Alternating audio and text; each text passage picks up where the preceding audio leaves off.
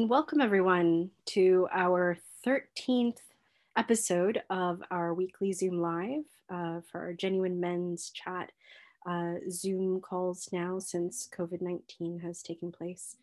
Um, for those of you that haven't joined us before, uh, Genuine Men is a movement consistent of a show, a podcast, workshops, and now weekly Zoom lives that express the often unheard, honest views of men from various backgrounds, cultures, religions, and life experiences. It's also a rare opportunity for men to have a platform to express their views, their thoughts, their perspectives, and obstacles in life with other men on topics that impact them their families, their community, and society as a whole. It's an unfiltered and unadulterated look at what life is like from a man's perspective.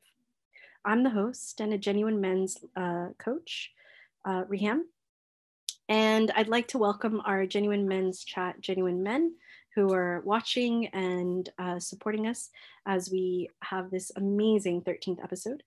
And we are so excited to have um, Bruce Walker, actually, uh, as our guest speaker today from FutureX. He's going to be talking about entrepreneurship and human led leadership. Welcome, Bruce. Thank you very much, Riham. It's awesome to be here. Uh, really looking forward to getting into the discussion. Um, and yeah, sharing a bit about what I've been through, but also just I think us having this discussion um, should be really good fun. Awesome. Let me properly introduce you. So, Bruce is a force to be reckoned with, I must say. He's 25 years old, a socially conscious entrepreneur, an advisor, and a speaker.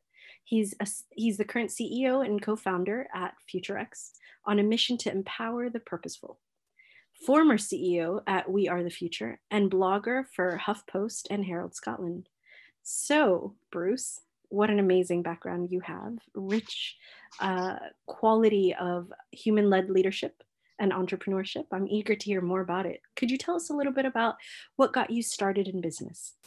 Yeah, sure. Um, so it's always interesting, I think, when you look back and you try to um, pinpoint, you know, where where did this start and and where did it build from? I, I think, in truth, when I when I reflect back, um, the I, I, had no idea that I wanted to be like an entrepreneur or do anything entrepreneurial. I didn't really understand what entrepreneurial meant. Um, what I did know is that you know I wanted to have a, a job of some description at some point in the future, um, and I really knew, knew, I wanted to do something that I was personally passionate about. Um, and it, I was also pretty confident that I didn't, I wasn't going to fit into the kind of normal routine of of nine to five work and office and all that kind of stuff. I knew that wasn't going to fit me, but I had no idea what I did want to do.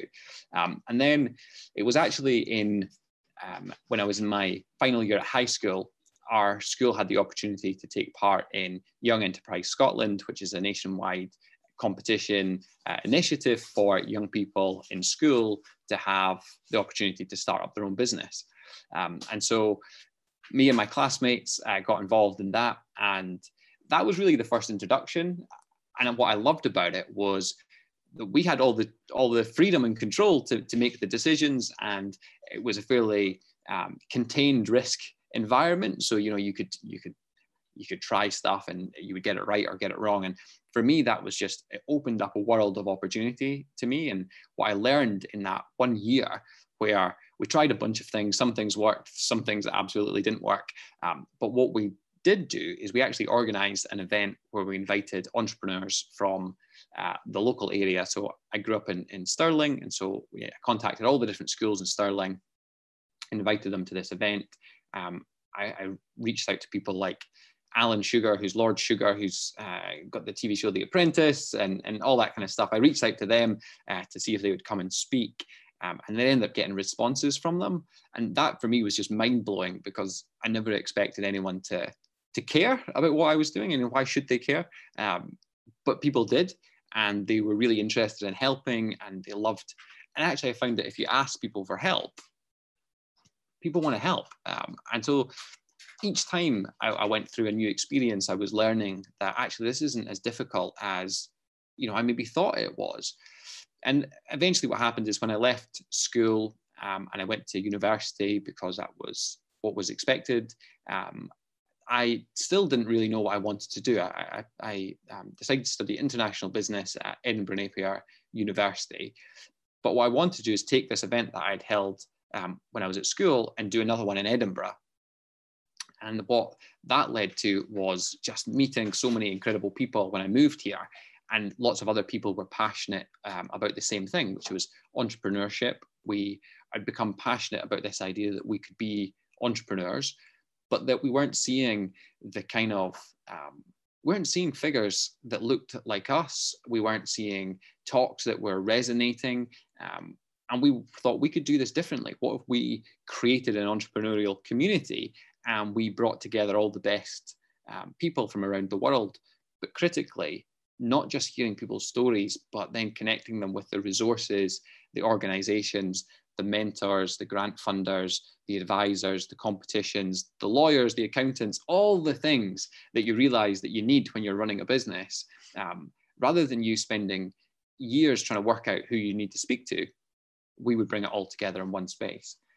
And, and it turned out that that was a, an idea that people wanted to get behind. And our first year, we had 500 people attend, um, which just kind of blew my mind. And then we invited this incredible entrepreneur over from uh, the US, and Stacey had started a business when she was 18. Um, she managed to get investment from Richard Branson because she sent him a tweet and um, got invited to this event. And eventually, he invested a million dollars in her company. Um, and then she flew over to Edinburgh a couple of years uh, after selling the company and gave this incredible story.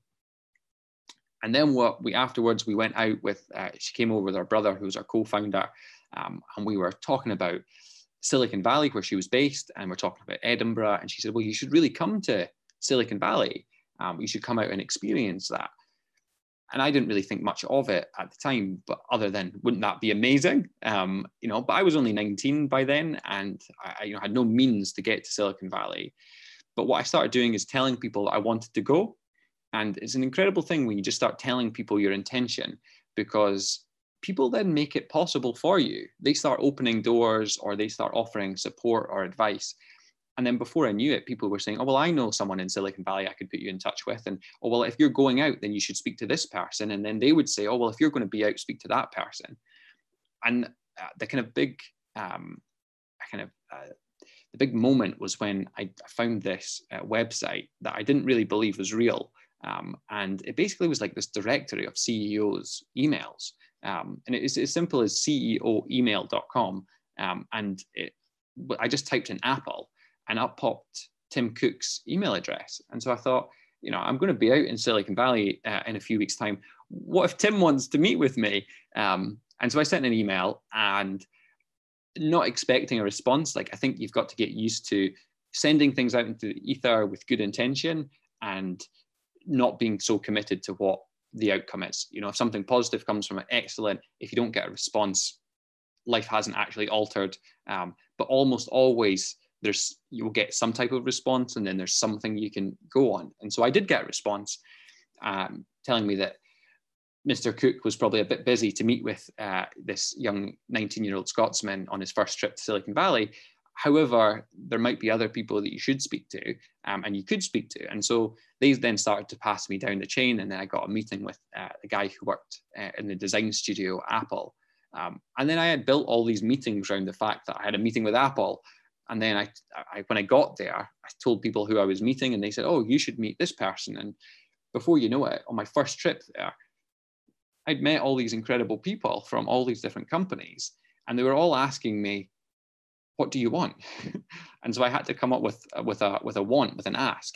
And what I said was, I would love to bring more people um, from Scotland at this point. I was thinking um, over to Silicon Valley to experience the creativity, the energy, the optimism, um, but also to expose them to the reality of it because it's not all you know. It's not a utopia. There are so many drawbacks, but it's important to understand that the stories that you hear in reality um, are not always the same, but there is so much to learn from experiencing it. Um, and so I asked all these people if they would help me do that. And all of them said yes. Um, and so what ended up happening is we ended up hosting an event in um, Silicon Valley and we invited all these, we, we brought over, we fully funded six entrepreneurs from Scotland to come over on a fully expense paid trip to Silicon Valley. And we took them on trips to Apple, to Google, to Airbnb, to the accelerators, um, giving them an opportunity to see what the very top level of, of technology uh, in Silicon Valley looks like. And then, you know, that was the kind of knock on from there. It just started to, to build momentum. And I'm sure we, you know, we can get into some of those, those stories, but literally from that moment, I think that there was probably a shock factor that a 19, 20 year old was doing this. And so then I was getting loads of requests from people, you know, to come out to LA to go and help us do this in Abu Dhabi, to help us, uh, you know, I then started telling people I wanted to go to China. And then people said, oh, I know someone in China who I could put you in touch with. And before you know it, we were running programs in China.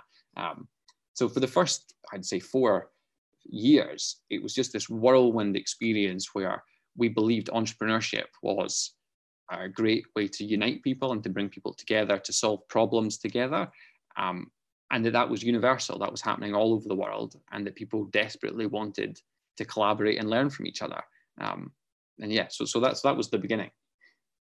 What a, what a whirlwind! Um, that sounds amazing for for an American like myself. I mean, I understand what the impact of going to Silicon Valley and understanding the complexities of what it looks like to work there, having had a lot of friends and and former colleagues that actually went through the entrepreneurial journey there, especially when the startup, you know, the tech uh, concept kind of exploded and then it bombed all of a sudden 2008.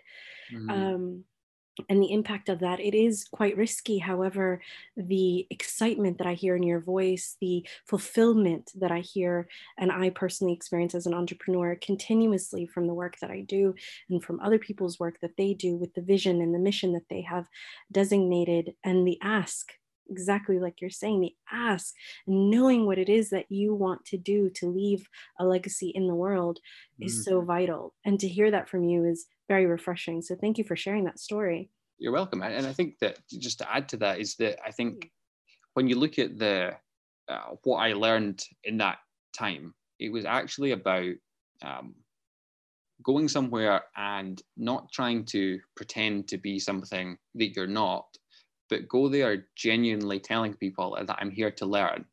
And they fully expect that you're here to learn. Why wouldn't you be, you, you know, teenager or, you know, just turning 20, um, going there and saying, this is what I would love to do. If you got advice for me or, you know, who should I speak to?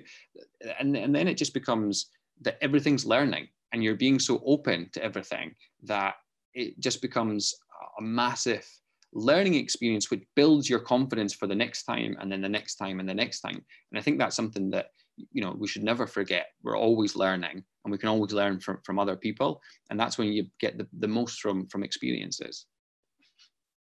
You're absolutely on point. I know that we at through the genuine men uh, program um, when i'm coaching men and working with them in groups and in, as and or as individuals some of the muscles the mental and emotional muscles that we talk about and that they learn is to have a beginner's mind exactly like you were talking about mm-hmm. to understand that rejection is an opportunity for learning just like mistakes or failure.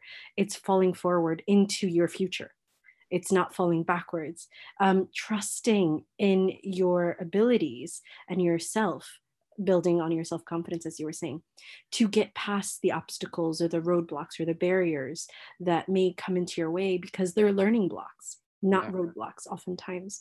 Um, and it's about changing that lens and that the world is full of abundance and i also think that it's it's important that when you do go through these um, moments of rejection or you do go through moments of hardship is that feeling um, uncomfortable with that or not liking that is the right response. It's the it's the natural response to that that situation. But what you do is you train yourself to realize that that's how i feel but i can control the next i can control the next move but i think that sometimes we can get caught up with thinking that there's an ideal way to feel all the time but we can't control how we feel we can only control how we respond to that so if i get rejected by a bunch of emails it doesn't feel good to think that I, I sent that out and they've said no but what you do next with that is still your choice. You can either go, well, I've learned something and I'll now apply it differently next time. Or you go, well, actually, maybe there's more I can ask for. There's a different way to approach it. But I think so often we feel that it, the, negative feeling is so overwhelming that then we shouldn't try again. You bring up a really important point because many entrepreneurs are focused on the outcome. It's always the end result. Um, I guess a question that I can pose to you is Is it about the effort or is it about the outcome? And I'd love to get your input on that. So it's interesting because I think about quite often about the outcome that I want to achieve. And then I think about the best means of getting there. And then I think that there are many things that I might have to surrender in order to get there. Um, and that acceptance of sometimes if you want an outcome, you have to accept that it's not always it's not going to be a linear path to getting there. Um, I think that you can you can sometimes make things harder for yourselves and you can make things easier for yourself. And often that tends to be a matter of perspective. You know, if you um, explain the situation to yourself from the worst possible outcome, it's very difficult to then motivate yourself to take the action. I think if you are able to visualize and imagine a positive outcome, then that helps you towards generating positive energy in your pursuit for it. And I think that that always helps. Um, but I always like to think of like, what's my, what's the desired outcome? And the easiest thing actually is to make lots of personal surrendering sacrifices to get there because it's this choice I can make rather than trying to massively influence um, people who are outside my control. Wonderful answer. Um, so, not motivating others outside of our control, how did you then motivate others through your blogging with your words that was within your control? Yeah, so I think one of the things that I, um, there's a couple of things. One of the things I learned uh, really early is that, um, you know, you don't know what you don't know, and other people don't know what they don't know. And so just sharing what you're going through at a time is often really valuable to people because maybe you're just two days ahead of them in terms of an experience, or maybe you're a week or a year or whatever. Um, and it's very easy to discount the fact that our experiences are not that significant. Um, and so that's all the kind of blogging and sharing was was like i'm learning all this stuff. I'm having epic conversations with people almost on a daily basis. And i'm just going i'm just regurgitating what i'm learning. You know i am just a vessel for sharing other people's wisdom. Um, and i think that's the that was what that was about.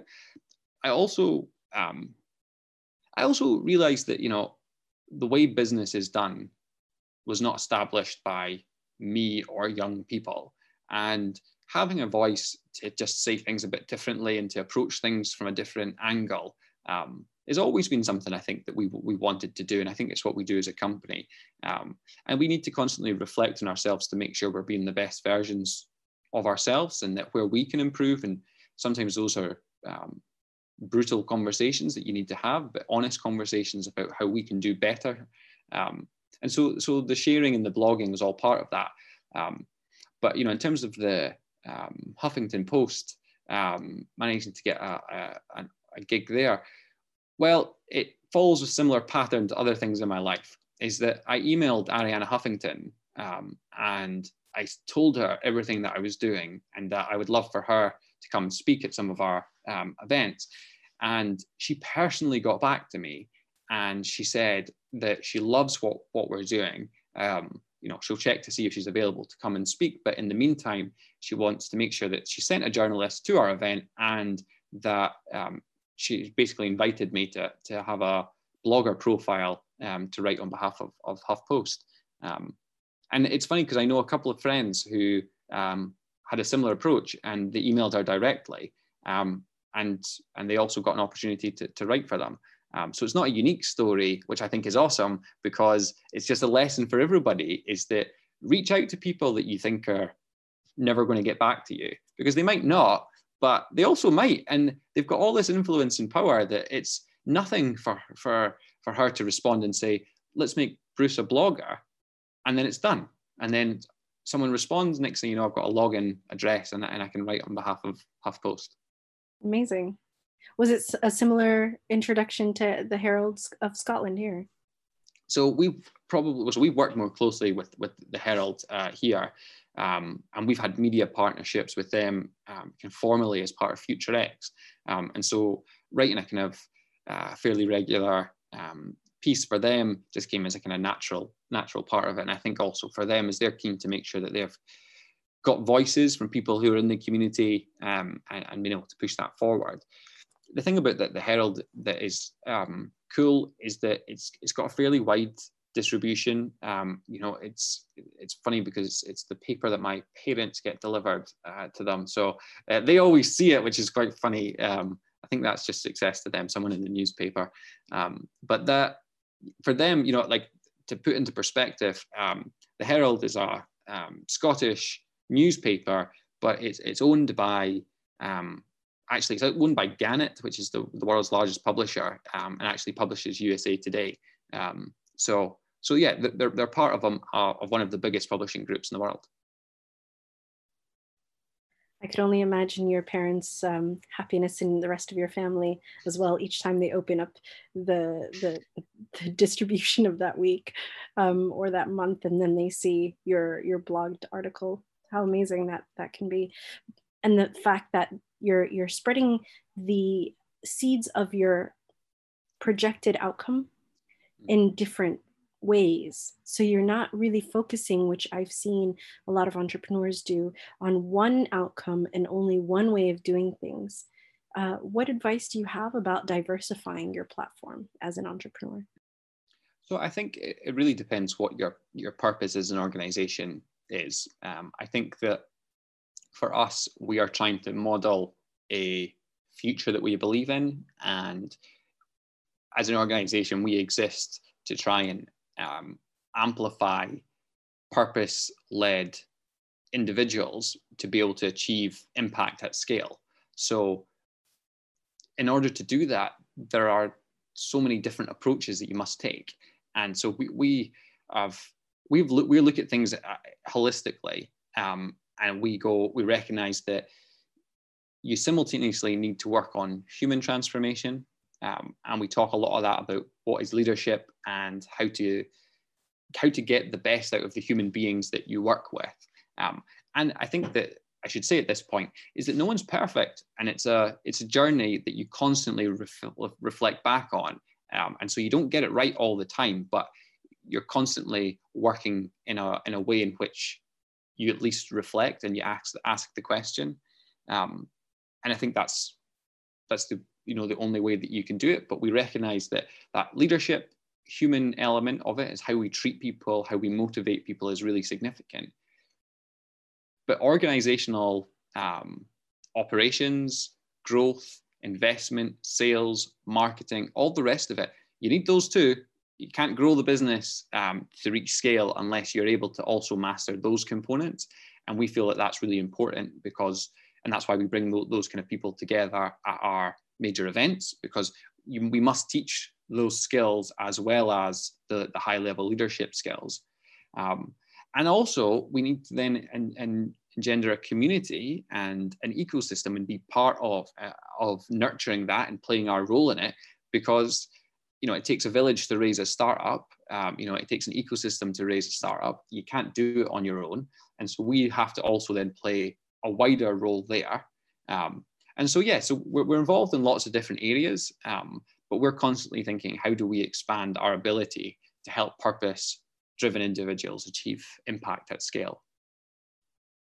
So that's a perfect segue into our topic, which is what is human-led leadership and what is what is entrepreneurship. So would you like to talk about that and and and your definition, which you've beautifully uh, shared. But if there's anything else that you'd like to add specifically on human led leadership and, and the definition of entrepreneurship and what it really means to be an entrepreneur uh, yeah. with our audience, that would be great.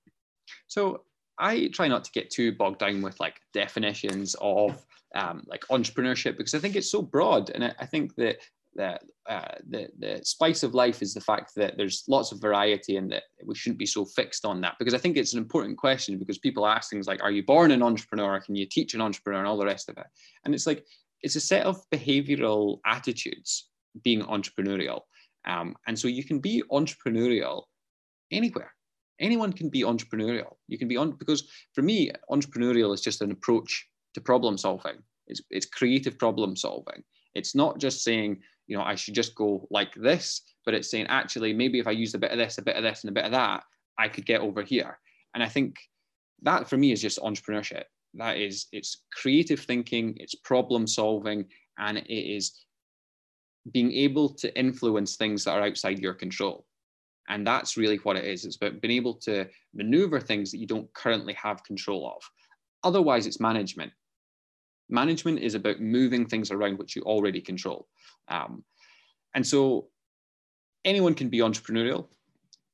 I think that um, purpose and human-led leadership to me is um, is on the basis of what I've, I've read and observed from lots of other people. And um, I think that uh, a guy called Bob Chapman, who's the CEO of Barry Wehmiller, sums it up really well. And he said it's about um, the impact that you have on other people's lives. So about all the, um, as an employer, you have impact over so many people's lives. And that is about recognizing that you have that responsibility in that role. So for me, it's about recognizing that you have people, not machines, that you need to be super conscious of their emotional well being. You need to be conscious of how you speak to them, how you include them, and also just understand some of the fundamentals of, of, of human beings. Um, and I think that's really what human led leadership is about. It's about challenging yourself to think about the people because people do business with people and people buy human design stories and that is the fundamental of the whole thing. And i think that once you understand that and you you constantly revert back to that then you're able to get the best from everyone. But it's also as i say with everything it's a journey. No one does this right on day one. You have to learn because the people in every um, employment environment every social group is nuanced and different so being a human led leader is not just about following a set of one principles, it's about adapting to the people who are around you and being flexible, being open. You know, I was speaking to someone the other day who's um, Claude Silver, who's um, from uh, VaynerMedia. Um, people probably know Gary Vee, very kind of uh, well known internet um, entrepreneur. Claude um, she's the chief heart officer at VaynerMedia. And she was saying, she's kept, when I was having this conversation about leadership with her, she kept saying, it's not about you. It's not about you, you know. And that's the thing about learning is it's not about me. It's about the people that you're trying to serve. And um, one of the things I really like, and I think this helps resonate, is when you relate it back to your the people who are most important to you in your life. And you ask yourself, would I speak to them like that? And or even more profound, would I like someone else speaking to them like that? How would I feel if um, someone spoke to my brother in the way that I just spoke to them? And it's thinking like that that really makes you think, am I being truly compassionate and empathetic to the human being that's in front of me? Um, and if you're not being, you're probably not going to get the best from them. Um, but I, I, think that all that comes with balance of also recognizing that businesses must be sustainable and that you know businesses must also do the core function of um, producing a product that makes money in order to be able to enable all that other stuff. But the two are symbiotic; they, they support each other. You can't have one without the other, um, and I think that's that's the absolute key. What vital points, especially given the circumstances that we're in right now around the world. Um, what are some of the what are some of the tips that you would give regarding some of those difficult conversations that people are needing to have? Um, because it's about creative problem solving, as you said. So, how is it about being empathetic and also getting the work done? How can entrepreneurs that faced a really difficult decision, just like other uh, uh, employers around the world, having to furlough their employees or let go of employees. How do you have those difficult um, conversations and how do you make those difficult decisions? If you have any advice to our fellow entrepreneurs and, and employees around the world. I think having a strong purpose in mind is really, really significant because it allows you to base your decisions around achieving your ultimate goal. And sometimes um, it is really, really difficult that if you're in true pursuit of your goal, that not everyone always makes it to the destination. And I think that's really, really hard. And you should be exceptionally empathetic and considerate of when you have to make those difficult employment decisions. Um, but if you're truly rooted in that you're not doing this because you're looking to profiteer from it, you're doing this because you have a purpose that is greater than profit, um, then you're able to use that as a basis for why you're able to make difficult decisions. For us, I think it's important that your values, um, your stated values, come into play as you have those conversations and as you make decisions.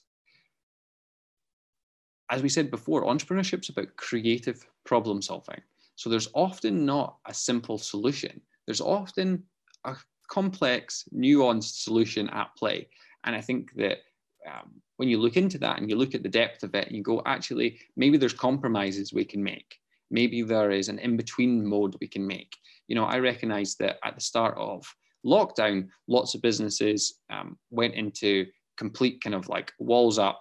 Uh, I'm not paying. I'm not. I'm not discussing this with anyone because I just need to secure myself. But that then breaks relationships for the future, and it's certainly not a sustainable model in which to then recover from. And I think that when you then approach those types of conversations, is you approach it from how do we meet in the middle? How do we find something that is good for you and good for me, where we both survive, we're both able to move on, and we accept that sometimes in negative circumstances, neither of us will come out completely um, victorious or completely happy all of the time. I think that that ability to just be flexible with each other, to, to move and to maneuver around the situation, things don't have to be cut and dry. And I think things only ever become cut and dry when you're divorced from the human element of your decision making. That's a powerful statement. When people are divorced from the element of the human interaction, that human connectivity. So many employees and many entrepreneurs go it alone. It's them against the world. Mm. It's almost like there's a there's a drive to do it on my own and that collaborative effort sometimes gets uh, put aside or even overlooked. Yeah. What are your thoughts on that? Well, the thing is, no one does it on their own, um, and because uh, no one does anything on their own, you know. Um, so even that as a mindset is um, is already undermining all the people who have had the contribution in your life already. Um, and so I think that no one ever achieves anything on, a, on their own. We always achieve it in collaboration with other people.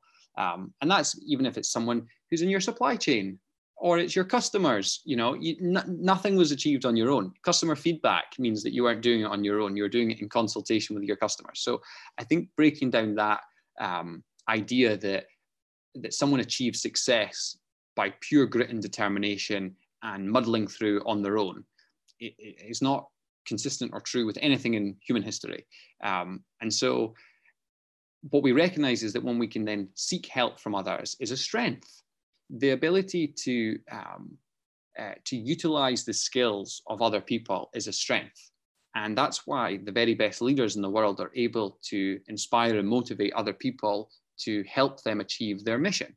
And I think the role of an entrepreneur ultimately should not be about you doing the work, but your success should be about enabling a system and a model in which other people can, can carry on your work with or without you.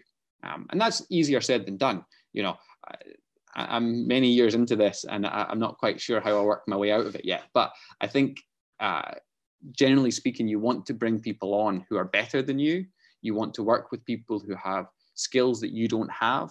Um, and by doing it in, in collaboration with with other people it's it just it's important for so for so many reasons there's no such thing as a self-made person you know uh, everyone is is working in in uh, an interdependency with each other and the sooner you realize that interdependency the more you can utilize it to, to your advantage but if you resist it then um, i think you end up you know falling victim to, to a system that wants to end up shutting you out.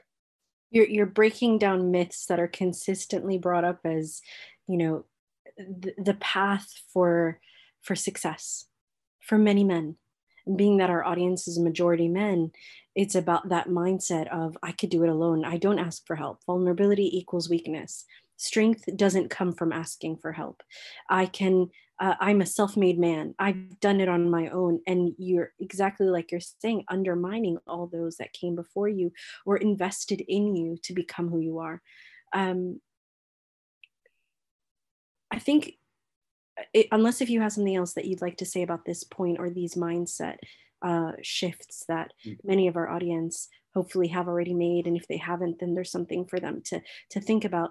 I mean the last thing I yeah please go ahead. is just it's relating back to the um, idea about thinking about what the outcome you want is. And if you want an outcome and you think i can only get there myself without any help is that it's going to be really really difficult to achieve that. And you might achieve it but the, the kind of mental scars from trying to battle through on your own might actually dampen how it feels when you when you reach there versus saying actually what if i surrender some of my ego because that's what i'm talking about here when i'm talking about surrendering i'm talking about surrendering your ego to ask for help for to, to admit that you can't do it on your own well you're talking about momentary you know uh, moment momentary passing in time fleeting moments of inadequacy, maybe. You know, maybe you feel like, oh, I've had to ask, had to concede, I've asked for help. But then that's over. The other person doesn't feel that way. The other person's just grateful you've asked for help.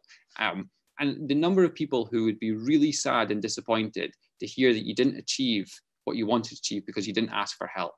You know, your community around you will be disappointed and sad that you didn't reach out. Well, I think we're good to go then. um, yeah, that's absolutely on point. And that goes not just in business, but in life as well, in relationships, uh, in communities, with teams, sports or non sports. I mean, asking for help is a fundamental of, of understanding, like what you said before, knowing what you know and knowing what you don't know. Yeah, and being aware of it and being humble about it is yeah. essential. Totally. Um, so let's move on a bit uh, towards Future X. So give us a viewpoint uh, from your perspective, from your lens, what it's like uh, to be part of Future X, to have started it. And then what is also the flip side of a, per- a participant's uh, experience in Future X from the different varying um, platforms that you've developed along the years and and what could someone really benefit from? So this idea of of mentorship throughout the process and and learning as they go in a in a holistic environment what does that really look like? Sure. So um, future x is a a whirlwind experience to be part of i have to say. It is um, it's fast paced it's um, at times absolutely incredible.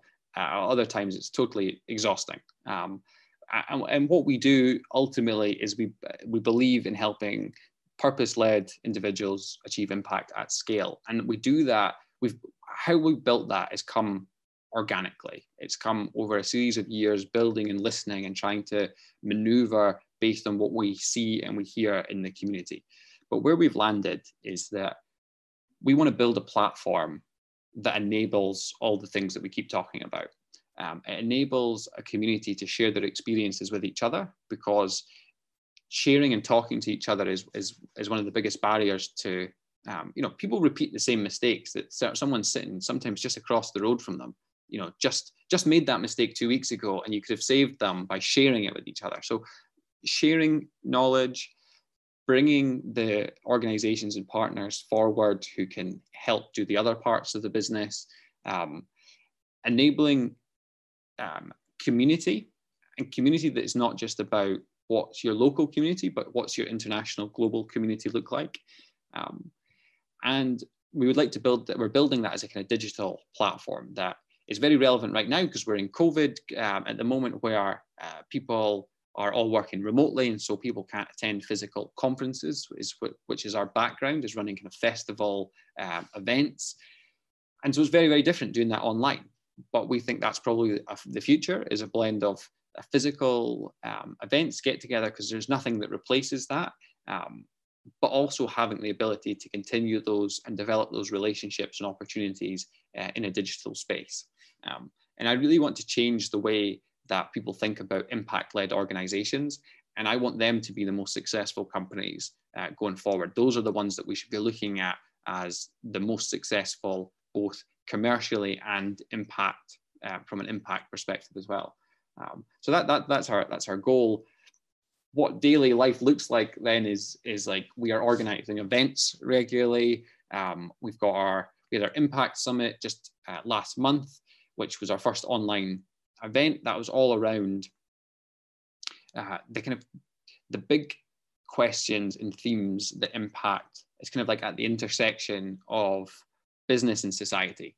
So we're talking about climate change. We're talking about fast fashion. We were talking about um, work in the time of COVID.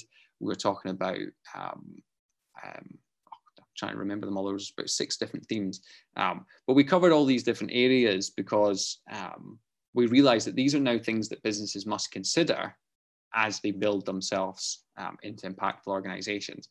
But then next week, we've got an event which is much more around um, big business and, and, and, and what is the future of big business and, and what role do they have to play and how can they transform? Because as we said, you know, if they employ tens of thousands of people, and they positively impact the lives of those tens of thousands of people, then those people then go home and positively impact their relationships. And then it just becomes this butterfly effect where we're, we're, we're uh, radiating out um, safety, security, opportunity versus this kind of very um, kind of like extractive model of leadership where we're trying to just take as much from people until they burn out and then they go home and they're upset at their partner or they're not got time for their kids or they're not interested in the neighbor next door that's the knock on effect because your life just feels so negative that you don't have enough energy to then give positive vibes back out. Change in work environment where you spend so much of your time, um, I think that's actually one of the areas where we could have the biggest contribution is changing the way, because every, if everyone's employed, we change the way people are employed, and that has a seismic impact on the lives of people in society. Absolutely. I couldn't agree more. Um, I have to vouch for Impact Summit was amazing. Um, I got a chance to watch it alongside someone else. So we kind of fit the bill together and we watched um, all six themes and it was incredible. We just took a weekend and watched it virtually. Um, and uh, I strongly recommend uh, the business forum coming up on the 24th of June. So if you want to give a second, uh, take a second, sorry, and give a shout out, feel free to do so. Um, and we'll link all the information uh, in the YouTube um, area below. I mean, everyone can find it. It's at future-business-forum.com. Um, and yeah, it, there's there's passes available on there. Um, and if you can't make the 24th, because of virtual events, um, they're all available on replay. And so you can still get a ticket and, and manage to get access um, even if you can't make the 24th. Awesome. There is there's just so much to talk about um, with this topic, Bruce. Are there areas that you have personally wanted to see shifts and changes when it comes to human led leadership uh, in the current market now, given the circumstances with COVID that haven't transpired, and you'd like to put it out there to invite others to, to join you on this mission? I would say that um, sometimes people are afraid to get started because they don't know what the end looks like. And there is no end to this, unfortunately. It's a continuous journey um, forever. And, and, and you mentioned it, Reham, when you spoke about this is not just about business, this is about life and that these are principles that you, you try to carry forward into all areas of, of, of your life. Um, and so you're constantly just trying to get better. Um, and it's not about being perfect, it's just about trying and but, right, but consciously trying. Um, and really, the key principle is about trying to authentically listen to people um, and truly try to understand where they're coming from. So be, being empathetic. And that is not about agreeing. You know, I have been in many conversations where I am being um, compassionately listening and empathetic to what they're saying, and I fundamentally disagree with the premise of what they're what they're getting at. But it's not the point. The point is about listening to why they feel that way and then trying to get to the root cause of it in order to get back to the positive outcome that we all want from each other because everyone wants to do well everyone wants to be in an environment where they're being treated fairly. And as a leader you have a responsibility for the conditions that you set. Um, i think that what you need in these uh, situations is to make sure that you know find a mentor for yourself or find a friend or someone that you can speak to. Because i tell you being um, respectful listening and empathetic is also exhausting. It's tiring it's hard work sometimes. It's hard. It's not it's not not sitting here thinking that you know that i'm the buddha and i've worked it all out. You know it's it's hard you know? It's and so having someone to also be able to have maybe some more candid conversations with where you can then accept that what you're doing is venting and venting is very different from the action that you take. And so sometimes you need to actually say the thing that immediately comes to your head in a safe space but then consider about then how you rework that conversation when you then need to have it more consciously. And I think it's like, don't give yourself a hard time. You know, stop, stop, stop bullying yourself all the time for, for not getting it right. Um, and I, I, think that, and you know, I'm saying that, and, I, and I, don't always practice what I preach. You know, I've caught myself numerous times giving myself a hard time, and I think I would never say this to anybody else. I would never be this mean to anybody else. Um, and so the idea is just to try, just to constantly try and check yourself where you can. Um, and work with others, speak to others, learn. Um, if you get it wrong, uh, which we also get it wrong, you, sometimes you just need to accept it. And, and, if you get things really wrong, sometimes you need to put your hands up and say, I'm sorry, I, have got this wrong and I need to do better. There's more I can do. Um, and if you mean that authentically, then it's all, I think it's always received that way as well. Great tips. Thank you. Uh, any other uh, parting tips or thoughts that you'd like to leave our audience members uh, with regarding entrepreneurship for those, uh, for example, that are leaving employment and are wanting to go into entrepreneurship now or are starting a business, you know, for the first time or yeah. struggling to even make up their mind, should I or should I not stay in employment or startup uh, or, or create a startup? Definitely. So I love entrepreneurship. My, my kind of like passions in life are um, humans and business. I love it. I love the, all the technical parts of it too. You know, I love the sales, the marketing. I love the whole lot. You know, I'm really passionate about that part as well. And I think that if you're a person that is excited by being a bit scrappy and pulling bits together and you know not making something perfect all the time you know that for me is what like entrepreneurship is, is about it's it's absolutely not the um, pursuit of perfection. It's it's a whole journey of experience and trying things and improving uh, on a, a long-term journey. During times of economic disruption, is always a good time to think about uh, entrepreneurship. Some of the most disruptive businesses that we see today in the world came about because of on the backs of economic crashes, because it creates a space for behavior change that sometimes you never otherwise see. People um, tend to work in um, in, in fairly predictable manners. And disruptions, social and economic, give you that opportunity to change mindsets and change the way people do things and change the way people perceive things. And that's what the opportunity is when you're becoming an entrepreneur is that you're building the future that you want to see. You have the control over that. So often I, I meet people who feel as though there's nothing they can do to have a contribution and that their voice doesn't matter. And it doesn't matter what they say or do because they can never impact the whole.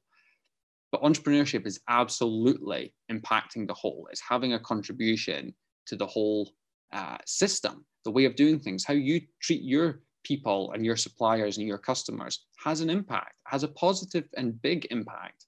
Um, and so I think that the other side of that is that um, there's also ways to start businesses now at such a low cost and that it doesn't have to be an exceptionally expensive thing to start.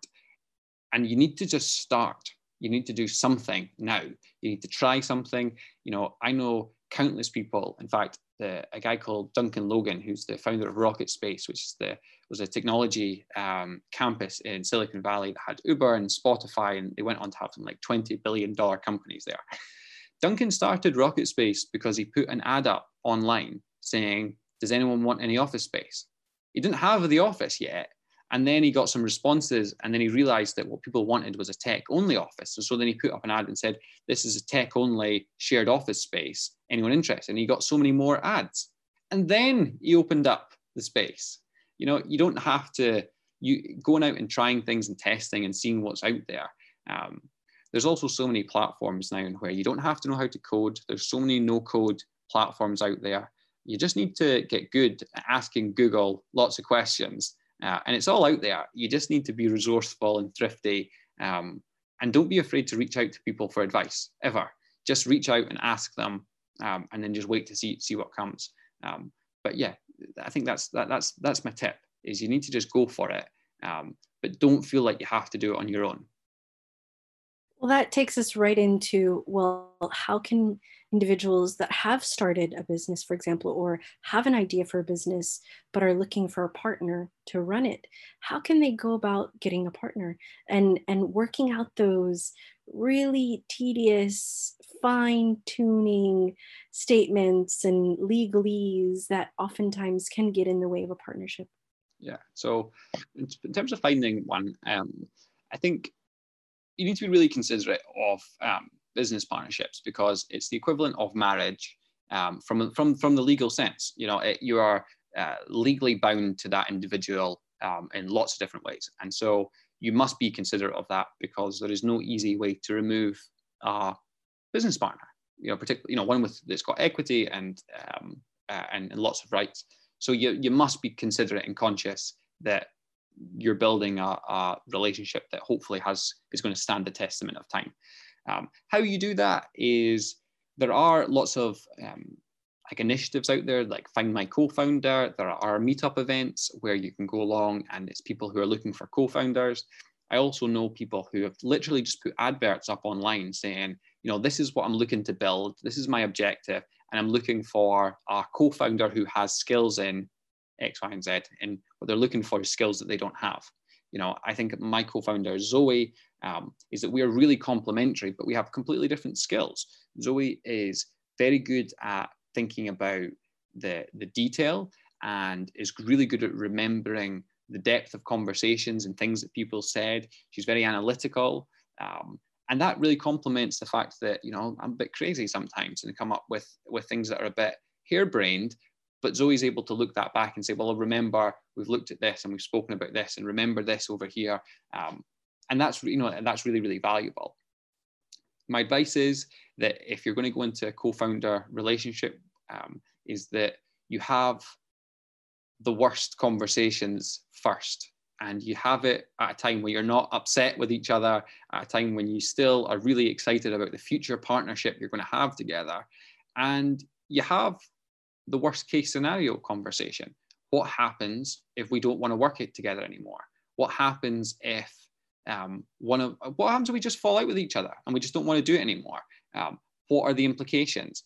And you need to have all those conversations. And if anyone ever tells you that that's never going to happen, don't worry about it, then you, that's you're going to you're making a mistake. You're making a mistake. You, you, you have to do that. Um, and actually, if you do it at the beginning, no one's feelings are hurt because you're not in that state of mind.